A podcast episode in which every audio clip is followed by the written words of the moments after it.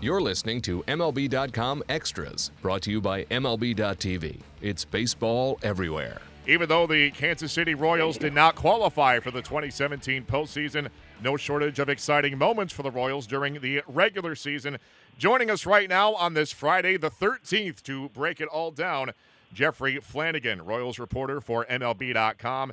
Jeffrey, uh, we thank you for the time, and uh, what we're going to do today is uh, kind of break down the the top moments of the the Royals season, whether it was actual moments or full games or what have you. a lot of exciting things happening for the Royals in uh, 2017, and uh, just kind of uh, going over the list here. We saw, of course. Mike Moustakas finally toppling the legend of Steve Balboni as it's the Moose who finally has the single season home run record, uh, sending Balboni from the franchise record books after a long time. And uh, Jeffrey, this team was a, a big time streak buster in 2017. They not only ended uh, the Indians' 22 game winning streak, also ended the Astros' 11 game winning streak. So uh, they had some big roles uh, in that regard. Saw some great catches by Eric Hosmer. Uh, we saw some uh, big grand slams. Salvador Perez at Fenway Park stands out. So just kind of picking your brain a little bit. Uh, what stands out to you for whatever reason from this past season?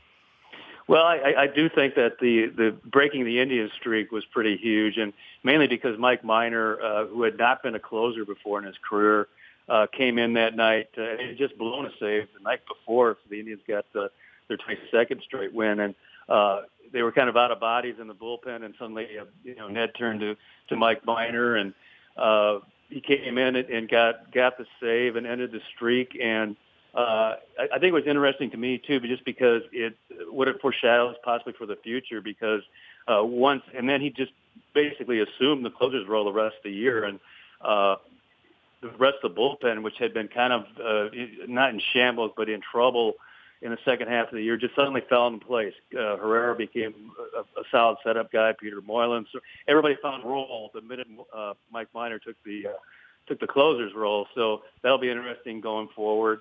I certainly think you know you mentioned some of the home runs, and uh, one of the ones we didn't talk about too was uh, there was a, a game against the Colorado Rockies when Greg Holland was in town, mm. first time since uh, he had been a Royal, uh, and very emotional. Uh, you know, coming back uh, for him.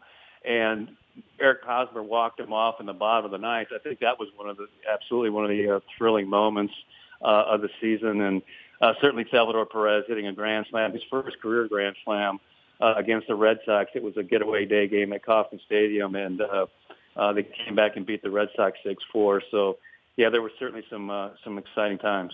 Yeah, there certainly was. And I uh, want to touch a little more about uh, Mike Moustakas as uh, he breaks Steve Balboni's uh, single season franchise record for home runs. And talk about how, how big that was for Moose. And uh, if there was any.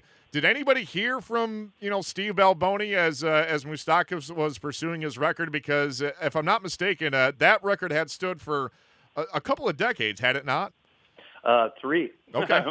uh, yeah, it was uh, 1985. Wow. So it's a 32 year old record, and and I did talk to uh, Steve Balboni a couple of times uh, leading up to leading up to the Moose breaking the record, and uh, he knew something was happening. He had he was a scout. He's a scout for the Giants right now. He knew something was happening because his phone kept ringing, and people kept telling him, and he wasn't really you know following it per se by himself, but uh, he had enough phone calls that he, he knew that uh, Moose was getting close and you know, he said several times to me that he he was very surprised that the record lasted that long. Uh, but of course, you know, Kauffman Stadium is, is you know the biggest ballpark in the league, and uh, it's a very tough homer park. So, uh, but he thought you know maybe a guy like Bo Jackson or something like that was going to break the record. That never happened. So, you know, getting Moose, you know, I talked to Moose too, uh, you know, every day leading up to when he finally broke the record uh, in Toronto, and and you know once he got to you know 36 and 35, he started thinking about it. He told me a little bit more than he had, you know, leading up to that. And I think uh, that's why he kind of slowed down a little bit uh, in September. And uh, I think uh, as much as anything, when he finally did break the record, uh, it was a relief, and it's a record he's very proud of. Yeah, no question. And like you said, Al Balboni's record had stood since uh, 1985, so 31 years until somebody came along and uh, broke that record. And is there any possibility whatsoever that Moose's record is going to stand for even half that long?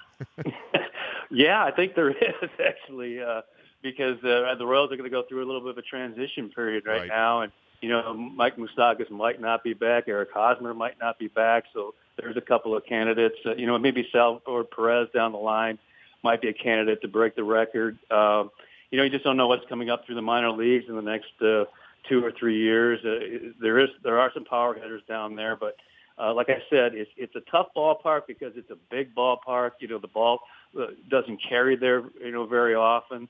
Uh, the the power alleys are so deep, uh, 410 to center. Uh, it's it's just a tough place to hit home runs. That's why they've throughout the decades have been designed to to be a team with speed and and play defense. And uh, that changed a little bit this year because they did get a little bit more power. But uh, I think uh, moving forward, I think you see them transition back to a little bit more speed and defense. And so, yeah, maybe the, the record will stand pretty long. Yeah, uh, he could have as as nice of a run as Steve Balboni had through the 80s, 90s. Yeah, and uh, in 2000s up till 2017. And uh, Jeffrey, you mentioned uh, that you know Moustakas and uh, Escobar and Hosmer and company. A lot of these- these guys are not going to be back in 2018 after a remarkable run, which produced uh, two pennants and nearly uh, two world titles. They got the one in uh, in 2015. Take us through that moment where uh, you know all four or five guys uh, kind of huddled uh, on the infield and they were given a great send off by the great fans at Kauffman Stadium. That had to have been highly emotional. Yeah, it really was. That was a special moment. Uh, the, the, four, the core four there, uh, just huddling uh, right behind the pitcher's mound, and uh, they had a special ceremony post game for them too, and that was, you know, that was very emotional. And uh, I, think most of them held it together until they started seeing the, the montage of, of replays uh, throughout their career. And uh, I remember watching uh, Hos grab Moose, and the two of them hug, and you know, you could see close up that uh, they were they were crying. I mean, it's uh, it's possibly the end of, of this core playing together. We don't know what's going to happen in the future. We don't know uh, if any of them, all of them, none of them will be back. So it's it's uh, it's going to be. It was an emotional time then, and and uh, uh, I think they recognize the fact that you know it, it might be you know the end of an era for them, and uh, they look back at all they accomplished, and it was quite a bit that they accomplished. So. Uh, but you know, all four of them told me later, and that, um, we should throw Jason Vargas in there too, Right. um, who was here for the last four years, and uh, they just don't know what the future is. You know, they want to be back, but they just don't know. Yeah, it, it- it's tough, and you know uh, the one thing that strikes me is that you know these guys, as as bittersweet and as emotional as as this is for them, they are able to to walk away from this if that is indeed what ends up happening. You know, with a ring and with two pennants and with bringing all this success to Kansas City. Because I mean, just look at this postseason with the teams that have had their hearts broken. I mean, the the Yeah. Indians. Everybody thought that you know this was the year they finally snapped. That's you know that 69 year drought without a world title that's not going to happen uh, look at the nationals they still can't get out of the division series so there is so much unpredictability in the postseason, and fortunately for the Royals, I mean, yes, they had the heartbreak in 2014, losing Game Seven, but they did bring a ring to Kansas City for the first time in 30 years, and I would think that you know to to have had that success, which you can never take for granted, uh, has got to make this a little easier to swallow uh, if indeed that core is broken up. Absolutely. I mean, I, I, they'll never forget the parade, and I, I don't think I'll ever forget it either. You know, there were estimates of anywhere from, you know, 300 to 800,000 people jammed in downtown Kansas City. It was just a complete sea of blue. And you're right. You look at the, the heartbreak that the Nationals just went through last night and the, and the Indians the night before, and, and they're not going to have parades. They won't experience that. And uh, this core group worked very hard. Um, and came together as a group and and they got there they, they got to the promised land and uh and they pulled it off so that that will never be able to take be taken away from them Absolutely. And one thing I want to get your opinion on is, you know, in, in my mind, I think that this Royals team, when they made their run in 2014 and 2015, they were the team that set the blueprint that so many other teams follow now in terms of building your bullpen and riding a dominant bullpen, especially in the postseason. Is that how you look at this Royals team? Is that going to be part of their legacy?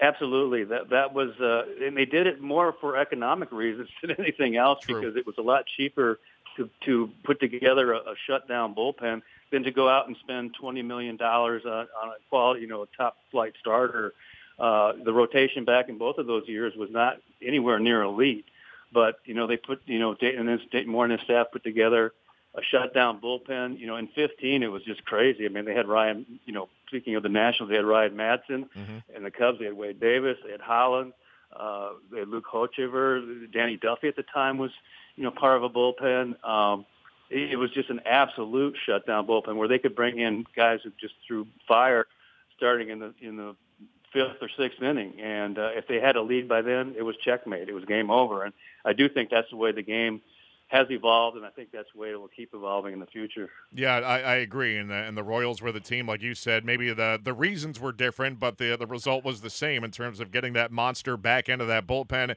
And so many teams mimic that now and uh, that's that's what the game has become. And a, and a, hat tip to the Royals for the team that set that blueprint.